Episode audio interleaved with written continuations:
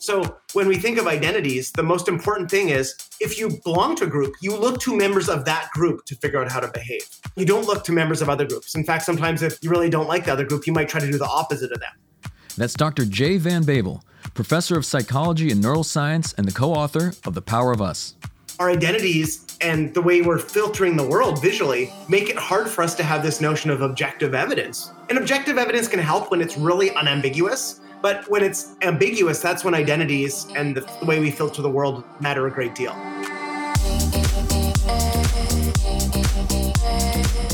I'm Michael Mogill, founder and CEO of CRISP, the nation's number one law firm growth company. I've built my business through practice, not theory.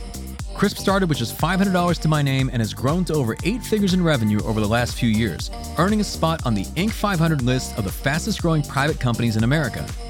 Our approach has been to take everything we've learned about generating massive growth within our own organization and help the country's most ambitious and committed law firm owners do the same for theirs. In each episode of this podcast, I sit down with innovative market leaders from the legal industry and beyond to learn from those who thrive in the face of adversity, challenge the status quo, and define what it means to be a true game changer.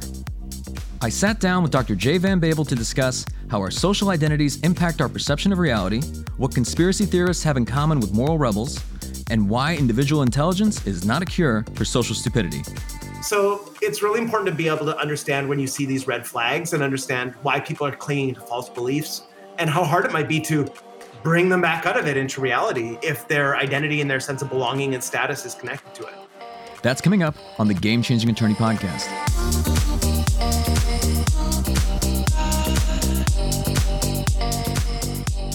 Jay Van Bavel is an associate professor of psychology and neuroscience at New York University and the director of the Social Identity and Morality Lab. He's also the co author of The Power of Us Harnessing Our Shared Identities to Improve Performance, Increase Cooperation, and Promote Social Harmony. I began our conversation by asking Jay what his goal was for writing this book. I mean, our, our goal is to make people smarter about groups um, and also to give them the tools to make smarter groups. So, you know, a lot of people have intuitions about how to run groups, or you can like log into a website like LinkedIn and everybody's talking about all the things they've done. Um, it's hard for me to watch the conversation sometimes unfold because they don't really align at all with the science or they're really individual focused. So they're focused on like what I can do to be more efficient. They're like life hack type of approaches. Um, what we focus on is really thinking about collectives. Um, and whether or not you're a CEO or you're just trying to like help manage your daughter's soccer team, we want to give people the tools to have those groups be more effective and successful. And I know at the very beginning, uh, you, mentioned the quote where Aristotle says, like, knowing yourself is the beginning of all wisdom. But what, what does knowing yourself mean to you? Yeah, so I think the way most people think about the self is almost like a hero or heroine going through a book. Like every, you have these chapters of your life and each big stage in your life is a different chapter and it's all kind of with one arc or narrative and you're the same person throughout it. What we want to argue and what we think the science of social psychology supports is that the self is way much more fluid and dynamic and so we prefer a quote by walt whitman which is we contain multitudes which is to say that you know as i'm talking to you right now i'm talking as an author which is a new identity i have and it brings to mind a set of assumptions about maybe what you'll ask me and how i will respond when I tune out of this podcast, I run to my next meeting and I'm a professor. I have to introduce another scientist to give give a talk, and I'll be analyzing his presentation and asking tough questions. When I go home, I'm a father. And so all of a sudden I forget completely about these other identities. And I'm just thinking about what I'm going to get on the table for dinner for my kids. When I go back, I'm Canadian. So when I go back to on vacation to see my family, my parents, all of a sudden that shifts into another identity and another way of habits and thinking. And so, what we want to communicate is that we all contain multiple identities. And we want to help people understand how these identities shape how you think about the world and behave, and give them the tools so that they can be leaders on teams and activate the right types of identities. Also, that they can resist influence from people who are preying on their identities in subtle ways that they may not be aware of.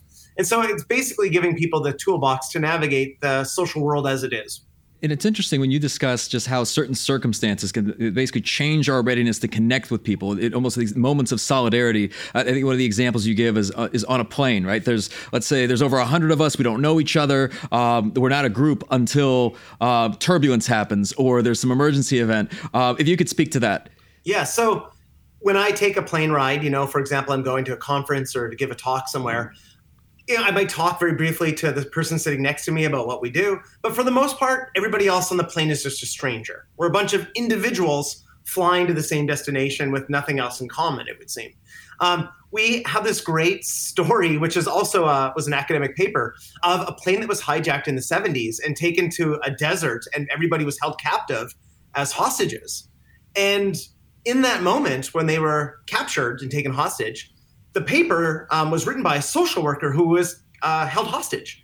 And when she escaped at the end of this, she wrote a paper about what, how group dynamics unfolded on that plane. And what she said is first people kind of broke into subgroups. So some people had like more exclusive passports or multiple passports, and that gave you more power with the hostages because they were targeting certain groups. Other people formed subgroups around whether they had kids or what, what age they were. But eventually they all developed a sense of solidarity and common purpose, all as hostages and they were rationing food, supporting one another. And this is essentially how identity works is that we often think of ourselves as individuals, but when situations place us in a context where we need to work together, we form a shared identity. And that can be at a small level, like, you know, a small team, or it can be at a high level, like an organization or with your nation. And on the note, I know you mentioned just a little bit earlier, I want to talk about how our identities shift even in the day to day. And when I was reading this, I thought about this one situation years and years ago where it seemed like this hit a crescendo. And it was when we had the grand opening of our first office, and my parents were coming, my wife's parents were coming, the team was there, and our clients would be there. And and I was thinking, okay, so which identity do I assume? Am I the son, son-in-law, spouse, or the CEO? And, and yet, I, like all those people were all there in the same place. Uh, what what is that? Yeah, so that can cause conflict. I, I, remember this scene from Seinfeld. I think it was George when he talked about pa- panic because his worlds were colliding. Um, and so the reason for that is we're used to having these different identities um, in our different spheres of our life. When we go to work, we have one identity and people treat us one way. We go home, it's different. When we go to see our parents, we slip back into another identity. Like for me, it's also a little bit slipping back into like a kid. And my mom starts taking care of me. It's weird, right? Like I'm a grown man but we resume our old identities. her as a mom, which she hasn't really, you know, it doesn't have in her day to day life anymore, and me as her son. And so those can be in conflict. And so part of what makes us uh, really effective as humans is the original working title for the book that I wanted to use was social chameleons. Because I think of humans, and that's one of our powers, is that we can operate and shift identities in different groups. And we often think, well, that's just you're being a hypocrite. But no, it's actually key to being successful is being adaptive and flexible enough to have different identities uh, as we go around the world so that we can fit in in different places. And people who are really good at that are often, uh, you know, really successful in lots of domains of life. They can be a great parent and a great, you know, CEO or manager at work. And those might be completely different skill sets and personalities that they adopt to be successful in those places. I'm curious, like, where does the line get drawn between when this is okay and a good thing? So, for example, the way we are with our, our young daughters versus how we are in a leadership meeting versus people who, let's say, could approach this from a manipulative standpoint in, in the sense that they are, let's say, public facing one way and then, um, you know, let's say, very corrupt in private. Yeah. So, I think that there's a difference between actually embracing an identity. So, let's say being, you know, I have a daughter too. So, being a father to her, versus the identity I have at work as a professor or, or, running a research lab, or as an author, I'm you know go and give a talk somewhere about my book. Versus like being two faced, where you actively are deceiving people. So you have a public facing identity, and then privately you're doing something very different. To me, that's more problematic uh, than actually genuinely and authentically being understanding these identities. You're not really hiding anything from anybody. It's just that you are, you know, it's like dressing up for work. You dress differently for work than when you're at home. Uh, although in the pandemic that's kind of like scrambled that whole thing right? It's the first time we've been able to wear like pajamas to work or no pants on a work call. But for the most part we have these different like suits or skins that we slip into but they come with more than just the clothes. It comes with a way of talking a way of thinking a way of acting and what our book argues and even a way of seeing the world. And so the example we use for that is this famous study at princeton where princeton was playing dartmouth uh, football team Princeton at the time was the best in the country. They had the Heisman winning quarterback. And uh, Dartmouth came in, they weren't being that successful, and the game got rough. And the Dartmouth team ended up injuring this All American quarterback that Princeton had. Princeton retaliated, and the game got out of hand. And then the next day, the Princeton newspaper wrote up a very different description of the game than the Dartmouth newspaper. And these two professors at this different university saw this and said, What the heck's going on here? How can people see this exact same game and come to such different conclusions. And they even brought in students and showed them like clips of the game. This was like in the 50s, so it was like reels of, of tape, I guess. And even when they were watching the game right in front of them, they still came to different conclusions about which team had more fouls. And the reason for this is when you have your identity on, in this case with Dartmouth or Princeton, it changes how you're filtering the information. So even looking at a video, you're paying attention to different things than some people with a different identity would. And this is one reason why every all fans hate the umps or the refs, right? And It is because the refs don't have an identity on, and we're all biased because we're fans of these teams. And so we're filtering it and seeing things in a different way than the refs. Uh, admittedly, the refs are wrong sometimes, but for the most part, it's because the fans are biased.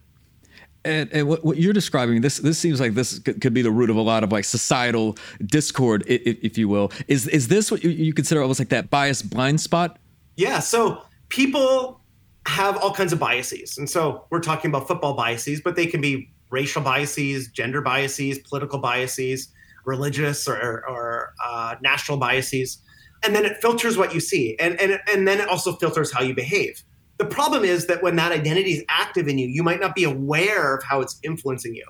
And so in the context of i'll go to racial bias when we talk a lot about in this country right now is there studies and they find that people engage in biased behavior. So for example in interracial interactions white people would be more likely to close their arms or lean back or not make eye contact than they would in same race interactions. They're not even often aware of this. But the person on the other side of the interaction can feel that there's just like a coldness in this in this exchange. And if you were to take a videotape of that interaction and show it to a third party who had to make judgments about what is actually happening they'd say something's going wrong here. This person's being very distant or cold um, or disengaged. And so in studies on this they ask people how biased are you?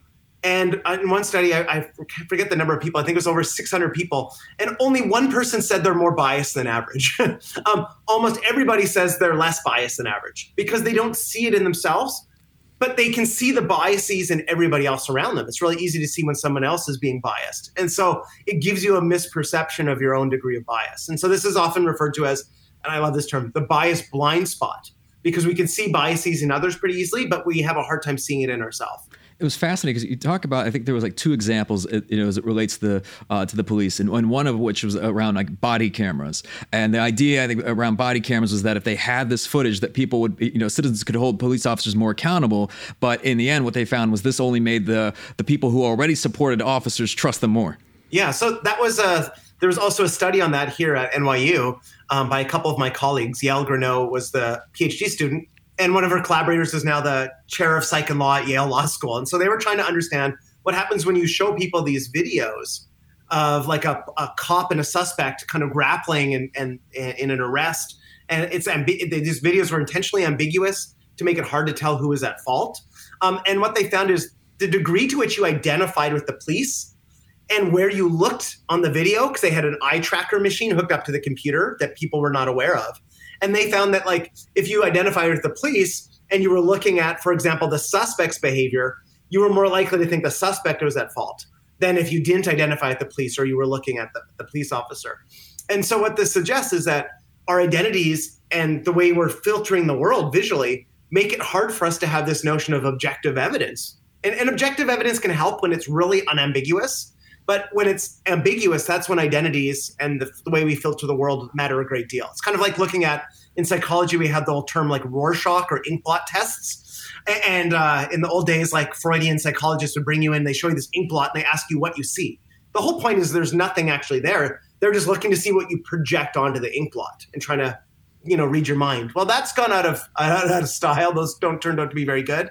But it's a really good metaphor for thinking about how people are experiencing much of the world. When things are ambiguous, then their identities kind of get used as a way to filter what they're actually uh, seeing. Whether we're leading our organizations or supporting our favorite sports teams, the identities we take on shape our perceptions of our experiences.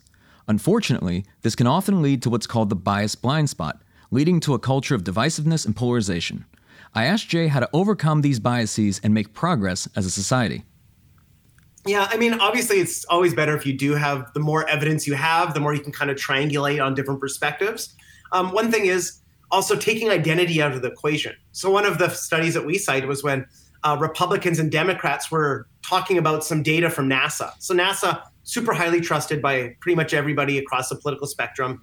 You know, some of the smartest people in the world work for NASA, and they were showing climate pattern data to these participants. And if people could tell the political party affiliation of somebody else, and they were trying to interpret the figure together, didn't help. They came up with some pretty dumb conclusions because they were just like distrusting the other person and arguing over it. Um, but if you got rid of their political affiliation and just showed them the data, they actually converged on what the data was actually showing and became very accurate. And so sometimes it's useful to think about just removing identity from the equation. Um, the other thing to think about, and this is really probably more effective for most people, is change the norms around the identity. So when we think of identities, the most important thing is if you belong to a group, you look to members of that group to figure out how to behave. Um, you don't look to members of other groups. In fact, sometimes if you really don't like the other group, you might try to do the opposite of them. And so it's really key what members of your group are doing. And, and that's how we determine kind of how to behave in most situations. Again, especially when it's ambiguous, you look to fellow group members to figure it out. And so leaders and and and even people who don't have a lot of power can do subtle things to change the norms in an environment to make it more successful, to make it more accurate, to value inclusion, to value dissent, and to get to better decisions. And, and speaking of groups, uh, I want to talk about just how we identify with certain groups. Let's say like sports teams. I'm curious what gets um, grown men to paint their faces on the weekend and bark at each other like dogs. Yeah, I mean, this is the great thing about sports, right? Is it makes you willing to do things that are would be otherwise humiliating in other any other part of your life. And the other funny thing about grown men, if you do a survey of grown men and ask them, when was the last time you cried? most of them will say it was when they watched their favorite team lose. You know, like because for men in public, like crying is not a normal thing. You're supposed to be very stoic and and keep it together. You know, even maybe at a funeral, you're supposed to be the rock, and everybody like seeks comfort from you. But grown men are totally cool, bawling publicly at a sporting event or from their living room if if their team misses a field goal. And so that's one of the things is that we you know, we think of uh, Americans often think of themselves as very individualistic, but we have these really powerful collective identities in all parts of our life that don't, you know, I did my uh, postdoc for three years at Ohio State University. They get 110,000 in for a college football game every weekend. Everybody's in, in scarlet and gray. And it's just like, that's the local religion in Columbus, Ohio is, is this. And it's, the most collectivistic ritual that you could possibly imagine. You know, if you're an alien coming down, you saw it, you would not think that this is an individualistic nation at all. You'd think, wow, this is like pretty like they, these people look like uh, ants or or bees in a beehive talking about the concept of, of sharing reality. I remember watching this the, probably a few years ago. I watched this documentary on flat earthers, and and throughout this documentary, because you think, okay, wow, in present day, um, that how could somebody believe that the Earth was flat? And these people were presenting themselves almost like scientists and engineers doing these tests to determine the curvature of the Earth. And every time they got some evidence back that the Earth was curved, they said, well, we need to do more tests. And and really, the crux of this whole thing is is that uh, what it really was was just this uh, community of belonging that these these people would meet and gather at conferences, at events, and so on, that they did not want to accept that perhaps the earth was not flat because then that would you know disband that sense of of shared reality. Is, is that really what's taking place there? Yeah. So we have a whole chapter on that talks a lot about cult psychology. And I've been studying conspiracy theories in my lab for the last few years. And you nailed it. I watched that same documentary. It's called Behind the Curve on Netflix, if anybody's listening. And it shows that a lot of when we think of conspiracy theorists, we think of, you know, do, do a search on conspiracy theorists in a Google search, and it will turn up a bunch of people in tinfoil hats, right? That's kind of our image in our mind of a conspiracy theorist. They just believe every conspiracy. These are kind of kooky people. We did an analysis of it and wrote a paper arguing that uh, another big attractor to conspiracy theorists is identity. If you identify with a group and they adopt conspiracy type theories, you go down that rabbit hole with them. Um, and then once you're going down the rabbit hole, it's kind of like it's very threatening to have it unravel. And so the example of this, one of my favorite studies was done by very famous psychologist Leon Festinger. He saw in the newspaper that there was a cult that was predicting the end of the earth, a giant flood, and the aliens were going to come rescue the true believers. And so he didn't believe that the world was going to end. So he thought this would be a great opportunity for me to join the cult and then see what happens, you know, at midnight when the prophecy is proven wrong. Because this is like a perfect real world experiment to study cult psychology. And so him and his, some uh, of his students and collaborators joined the cult, lived in it and infiltrated it. And they were in the room when the aliens were supposed to come at midnight. Clock strikes midnight. So this is like uh, you know that moment where you have to decide essentially the the prophecy is going to be proven false, and you have to decide: Am I going to keep with this group of people that I feel this enormous connection and belonging with, or am I going to realize this cult is just flat wrong and I've been duped, and it's time for me to like pack up my suitcase, wish them farewell, and go back to my old life and, and reconnect to my old friends and family. And what happened was, well, the clock struck midnight. No alien ship came to rescue them. And then all of a sudden, they're all feeling a lot of dissonance, discomfort about which pathway they're going to take. And someone points out, well, the clock in the other room is running a few minutes behind. That must be the correct time. So they were able to reduce their dissonance by running to the other room and looking at the other clock. Well, that clock in a few minutes struck midnight and still no aliens. And eventually they're just all in this room.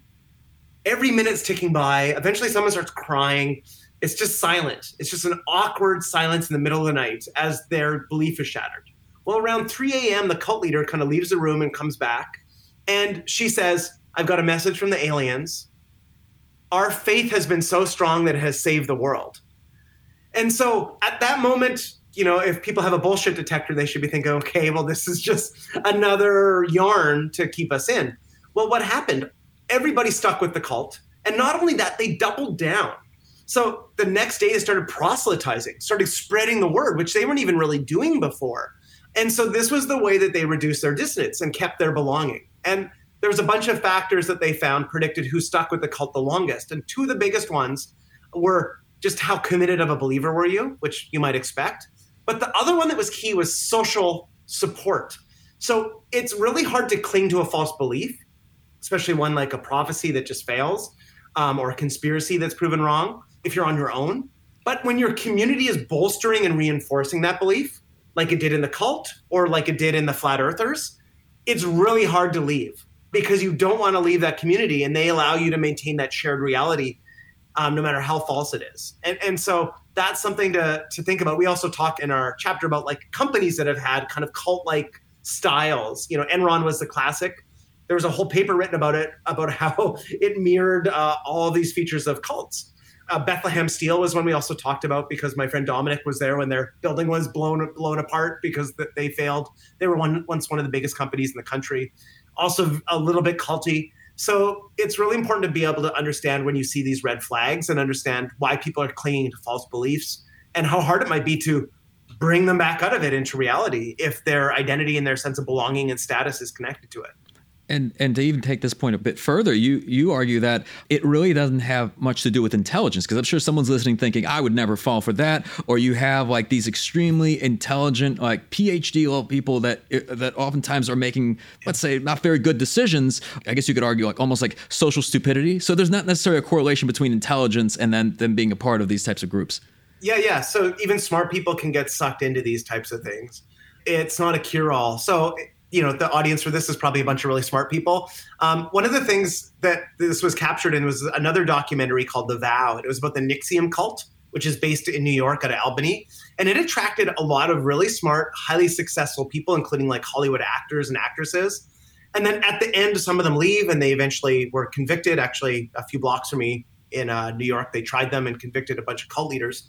But there was this great scene in in the movie, the documentary, where these people are like in a cafe and they just start chatting with other people and explaining that they're trying to like bring down this cult. They're trying to bring a lawsuit against it. And these people, just strangers in the cafe, are like, "How did you ever join a cult?" And they just kind of like they're like these people are very smart and successful in their life, and they're just trying to explain why they joined a cult, and they can't really explain it.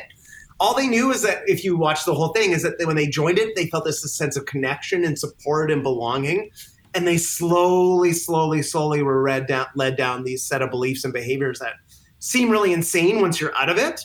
But when you're in it, it kind of reminds me of the old metaphor of like if you drop a frog in boiling water, it will jump out. But if you put it in a cool thing of water and put it on the stove and slowly warm it up, the frog will boil itself. There's a little bit of that. Like psychologically, you rationalize each thing because you want to keep part of this group that you value and then you lose track of how far you've gone down the rabbit hole. And I think that's what happens to smart people. And, and, what about the concept of like naive realism? It, it, it, meaning that like let's say people often assume, as you described, that they see reality objectively for what it is, and then when something comes in that's in conflict with let's say the reality that they see, they they start to dismiss that. Yeah. So this is one of my favorite concepts in psychology. It's called naive realism, and it essentially just means that we all think we see reality for what it is but we're naive in thinking that because other people can see, you know, features of reality we're missing or see our blind spots or biases. But of course, how could you see it any other way, right? Because if you knew reality was different from what you were seeing, you just update your beliefs. And so people um, can get stuck in this way of, of thinking about the world that is, um, it creates actually a lot of conflict across identity groups. So this has been used to help people try to understand and unravel like intractable group conflicts. Um, you see this a lot in American politics. It was used actually in trying to address like conflicts in the Middle East and Northern Ireland. Um, so it's often a, a thing that happens when two groups disagree so much that they start to tune into different news sources. They start to like share and follow different people on social media. They start to change their friend groups or move to neighborhoods of people like them. And as you do that, you slowly get more and more in this bubble. Academics, you know, are accused of this all the time that we're in our ivory tower, you know, and we're removed from the concerns of, of real people. And, and I think a lot of academics are. And, and so those are the types of things that wall you off from other people. And then you get in a disagreement with them. And it's hard to tell if you're seeing it the right way or you've just been so so in such a bubble that you're not experiencing the same things as them and, and failing to understand it so that's something always to be aware of. If you disagree with somebody i always like to do a naive realism check with myself first to make sure that like i'm not the one that's wrong. Just kind of like fact check myself first before i i go down the, you know to the trouble of trying to like correct somebody else because a lot of times it's just that you're not seeing it the right way or you've missed something so uh, on that note of like a naive realism check because I, I'd, I'd, love to ask you like what are some ways that people can really check themselves? Because inherently it seems like the issue is that because somebody does see reality the way they see it objectively um, they almost want to like dismiss other information that could be factual. And then whatever as you mentioned whatever identity is at stake you know factual information becomes even more diluted. So it's like how, how do you know what is true? Yeah i think there's a couple things. Um, one is be aware that for example if you're going to like buy into something or let's say share it on social media that's something we also study in my lab um, that we're more likely to share things that align with our identity and our values. And so certain people are sharing something that's it's the reason they share is in part because it pushes their buttons or it signals their identity to other people really effectively or they're doing it to fit in with whatever they think the norms of what other people believe are. And so it's easy for us to share that. It's where we tend to be naturally more skeptical of things that don't align with our identity and our values and so it takes more effort to apply that skepticism to things that do align with our identity and values and kind of double check them. So that's something you should always be, it's kind of like a confirmation bias check on yourself. If it like lines up a little too closely with what you already believe, um, be extra skeptical of it, at least at first pass. So that would be one thing I, I think to do. Um, the other thing, and this is something we're studying now uh, in, in my lab with, with collaborators, is this notion of intellectual humility people differ on this. Some people are very low on intellectual humility. They think they're always right. And they're highly just skeptical of everybody else and they just trust facts from other people. And then there's people who are like intrinsically skeptical of their own perspective and open minded to learning more. And it turns out that that's a really useful reality check device. So we have this study now with, you know, in 68 countries with this, 70,000 people around the world. And we found that's one of the one of the best predictors we found for people who didn't buy into conspiracy theories about COVID was people who scored high in intellectual humility. They were good at kind of weeding out the accurate information that the scientists were giving from the inaccurate conspiracy theories that were spreading. And I think it's because they're constantly, whenever they get information, they're being skeptical of what they believe and going to higher quality sources.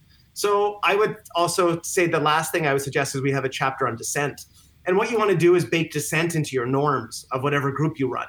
Um, so I, I once gave this talk with uh, the CFO of eBay, Maynard Webb, and he told me in the early days of eBay, what they would do is at their C-suite meetings, everybody had to take a turn wearing a black helmet, and that meant that they were the devil's advocate for the meeting. And no matter how much they agreed with the ideas, they had to poke holes in them. And the research shows that as long as one person dissents, even if they're wrong, it frees up the discussion for other people to think about new things or, or poke holes in bad ideas. And it uh, tends to lead groups to better decisions. So you can like bake this into your practices and procedures and norms of whatever group you're part of uh, to help make sure that your blind spots get caught. And and it's fascinating. I know you mentioned like online and, and social media. Now, once I, I believe people used to kind of separate the two. and saying like what happens online versus in real life. These are two different things. But now it seems like these lines have been blurred to where the, you know online activity is actually driving real world behavior. Um, so this stuff is is now starting to leak in. And, and I remember the first time I saw something like this. Is probably years ago um, when I saw like my first friend that I discovered was a conspiracy theorist, right? Someone I knew for many many years. Like we grew up together, and then you start start seeing them posting online and sharing these articles, I started asking myself, I spoke to my wife, I'm like, do they really think that? Do they really believe that? Uh, and now th- this has almost become the norm, it seems. Yeah, I mean, this is the thing that that the online world has done. It's allowed people to go down these rabbit holes, um, but it's also allowed you to kind of see what people believe in a way that you've never been able to see before. You know, your your coworkers, your friends, and it can be scary, right? Because if they're going down on some you know dangerous tangent, and we live in a dangerous time.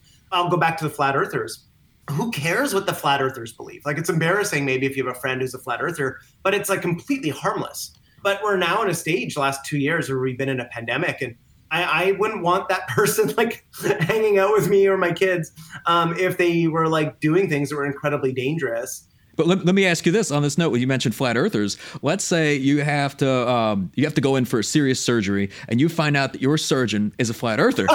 Does that change your perspective towards whether you want this person to operate on you? Oh goodness, that's an interesting one because we just talked about how even smart people can get sucked in. Um, it would change for me. Yeah, I mean, I live in the reality community, so I'll just I'll just say how my world is. Probably not that different from yours, which is if I start sharing a lot of misinformation on my social media feed, um, and I'll say this, I, I, think at least two, I share a lot of social media stuff, but at least twice I remember sharing misinformation. It was like uh, one in one case, it was like a satirical article that was not actually true. And I thought it sounded true. So I shared it as if it was true. And in both cases, within minutes, I have friends who are colleagues and they immediately fact checked me. And I immediately apologized and deleted it and, and was horrified. And, the, and if I didn't do that, if I just kept that up and kept sharing other stuff like that, despite being fact checked, I would stop getting invited to talks in academic conferences. Students would stop applying to work with me. My reputation would kind of like crater pretty quickly. It's the same with my book that I just wrote is if uh, colleagues will go through it, a bunch of my colleagues have read it, and if they found a bunch of errors, it would be part of a blog or a trending thread on social media pretty quickly. Um, so when I say something publicly, I, I, have a reputation at stake and I take it seriously. And so I would think that like if if I went to a doctor, a medical doctor, I would not want to be going under anesthetic and them uh, carving me open if they were a flat earther. It would just signal to me that they had bad discernment, bad judgment for listening to false information sources an example like that, I agree. I think that can certainly start to um, label somebody a certain way. But now it's it's almost like with the rise of what seems like cancel culture. Maybe this has been around much longer. Maybe it's being more popularized now. But there's certain aspects where where I feel like that um, saying anything that might run counter to what accepted belief is can can really really hurt somebody. So for example, let's say someone goes online and they say they they just don't believe in vaccinating young children, like they're young children, for example, but they're fully vaccinated, and yet then people can come out and actually then start to criticize this person and say, are they a bad mother or father and all these different things, which may have absolutely n- nothing to do with of any, you know, their career or how they lead their life and so on. Um, where can you draw the line? Yeah, so I mean that's a good example. I mean I'm at NYU where we have a vaccine mandate, but we have some rare exceptions. But you know the kids' vaccine hasn't been rolled out, and I have kids and they're not vaccinated yet, and I, I will get them vaccinated. But I would also be sympathetic to somebody who isn't going to immediately do it um, because the vaccine's new and and and it hasn't even been approved. And so I would like talk to them and try to understand where they're coming from before I drew a strong conclusion. But I, I do agree that there is like uh, consequences for saying this stuff publicly in ways for all kinds of things you can say now. So you use cancel culture. Um, in my view, what cancel culture is has actually been around a long time, and is actually there's research on this. It's actually pretty non-ideological what the research shows is it's really driven by ideological extremism and group identity. Um, people don't want to hear opinions and want to suppress opinions that disagree with them. But it's especially true of people who have really strong positions on certain issues. Obviously, there's like broader issues where, like, let's say Harvey Weinstein assaulted somebody, he should be tried in court as he has been. I, I don't consider that to be cancel culture. I'm talking about like people's opinions of political issues. And so there is a censoriousness that tends to be attached to people who have very strong belief systems. And so it is a dangerous thing with social media for people because um, there's lots of consequences. I, I mean, I'm I'm less worried about politicians getting pushed back. I'm much more worried about like private citizens saying something that's inarticulate or they state it wrong. Like I can't tell you how many times I sent off like a tweet from my phone and there was an autocorrect. It was horrifying, horrifying, embarrassing, but it could have been worse. You know, like autocorrect can work in bad ways, and or you just don't fully know the issue and you share something in public in a way that can be screen captured and used against you in a way. So I, I'm like, I don't know. I'm pretty ambivalent about that being used because I, I prefer to again start with the intellectual humility, try to understand where they're coming from, and assume maybe the best of people, and then understand if they really have like a very perverse set of views, um, then make a decision at that point. But I do feel like this is part of the thing about social media. It's easy to spread criticism very quickly, and the incentive structure is to spread criticism of people, and and so you know there can be collateral damage in those types of contexts again I, I, separate that from like holding public figures and political officials accountable i think that's in a very different category and, and I'm curious, I know you mentioned like cancel culture, a lot of it, it does really tie into uh, identity. I'm curious, what what is it where, let's say people go back and they're saying 10 years ago, you posted this tweet and this is something like uh, maybe the person is, is, is evolved, they're considerably different today, but this is putting, I think, many leaders and maybe even private citizens in positions where do they start auditing their entire life history and social history, saying if, if they did anything wrong and uh, and they just, uh, Henry Cloud was on the podcast at one point, he mentioned, he's like, look, you want to stir up this public discourse, just go outside and light a match. So, um, like, what what aspects of this tie into identity? Is it is it the ones canceling? Does it create some sense of like power or, or unity for them? Like, what what is this? Part of it, first of all, is that norms change. Not just norms within the group you belong to, but norms in society. Um, and so things that might have been fairly normative uh, 10 years ago might be seen as reprehensible in certain communities now. And the same thing will likely happen. So for example, like I think then what will happen in the future is all the people who are like holding up smartphones, which is all of us. I have one.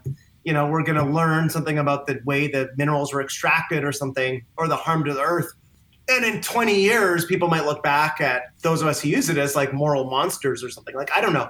But it could be something like that, or taking a plane ride or something like if global warming gets way, way worse. So norms can change very quickly for those things. Part of this is if, if you run an organization, a lot of the burden now falls on leaders, as you said. So how do you deal with it if someone in one of your employees said something 10 years ago that's now seen as offensive? People change and evolve. And so I think what you'd want to do is see how do they feel about it now? And also, um, what are their actual actions? So a lot of social media is very performative.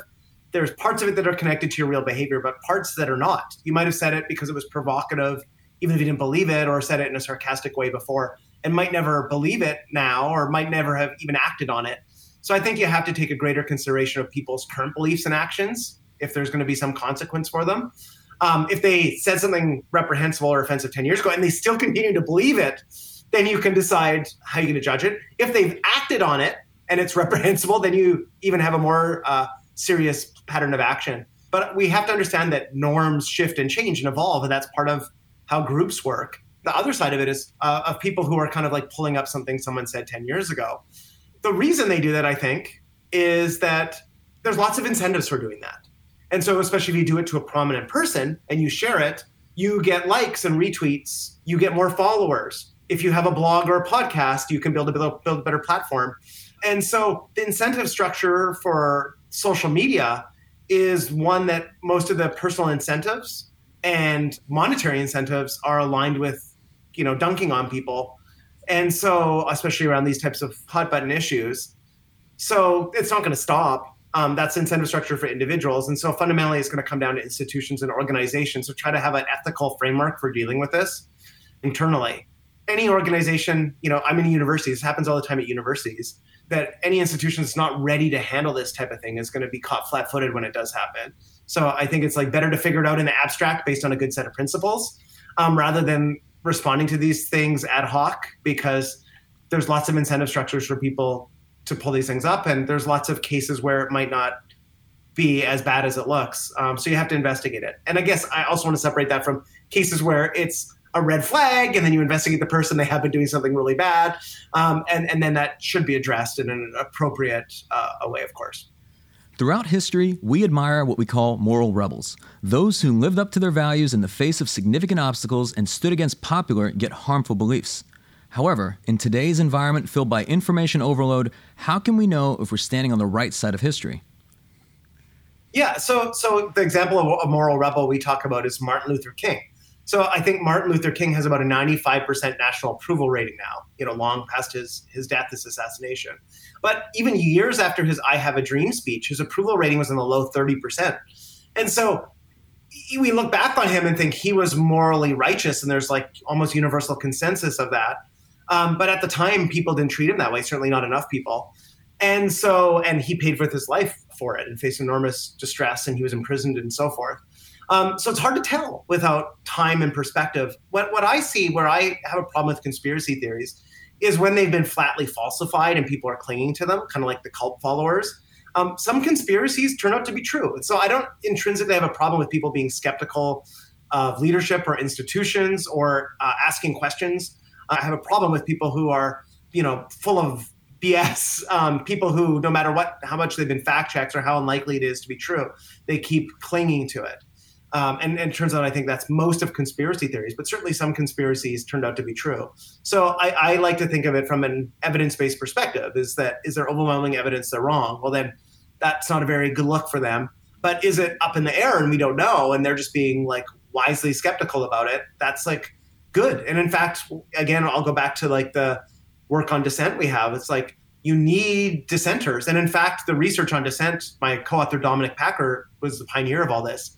Um, most people think when someone's dissenting that they actually don't care about the group. But what he's found is most of the time it's the people who care about the group the most that are the people who are willing to suck it up and dissent because dissenters are treated very badly throughout history. They're treated very badly in groups even the names we have for them, like Devil's Advocate, is a pretty nasty name for somebody who, in your group, right? A heretic is worse, and look through history at how heretics have been treated.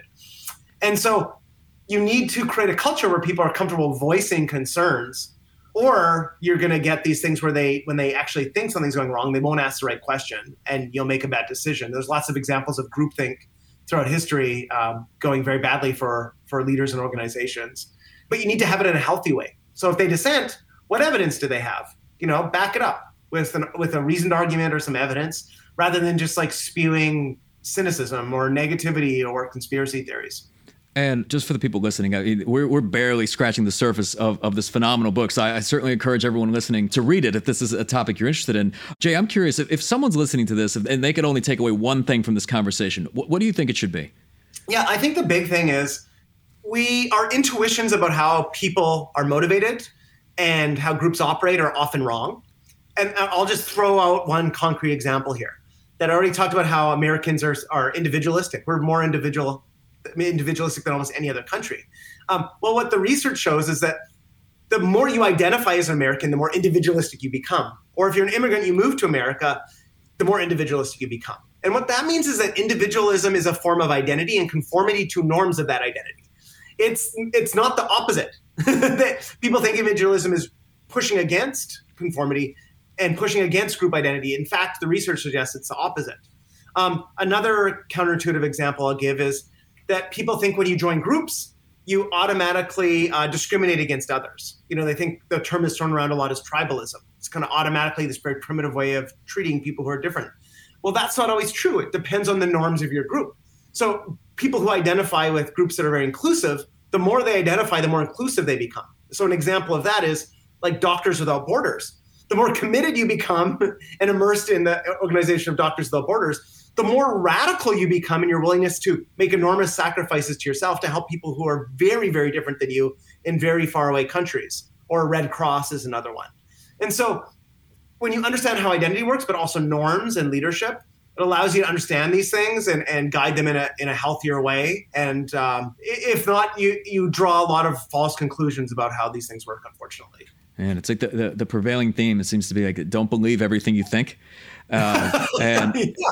it, it just kind of that evolution of, of becoming more and more uh, self-aware and and uh, and leading with humility. So so Jay, as, as, we come to a close, this being the Game Changing Attorney podcast, uh, what does being a game changer mean to you? Yeah, I mean, being a game changer to me means uh, knowing the best science on something, the best knowledge, best data, best evidence you can have, and then using it uh, for good. And so we can know everything in the world, but we don't act on it and build communities and cultures and practices that abide by it. We're not going to be very game changing.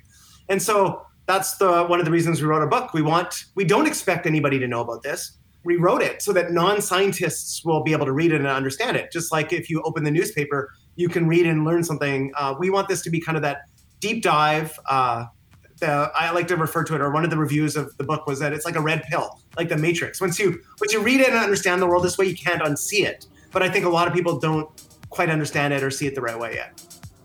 I want to give a huge thank you to Dr. Jay Van Bavel for taking the time to speak with us today.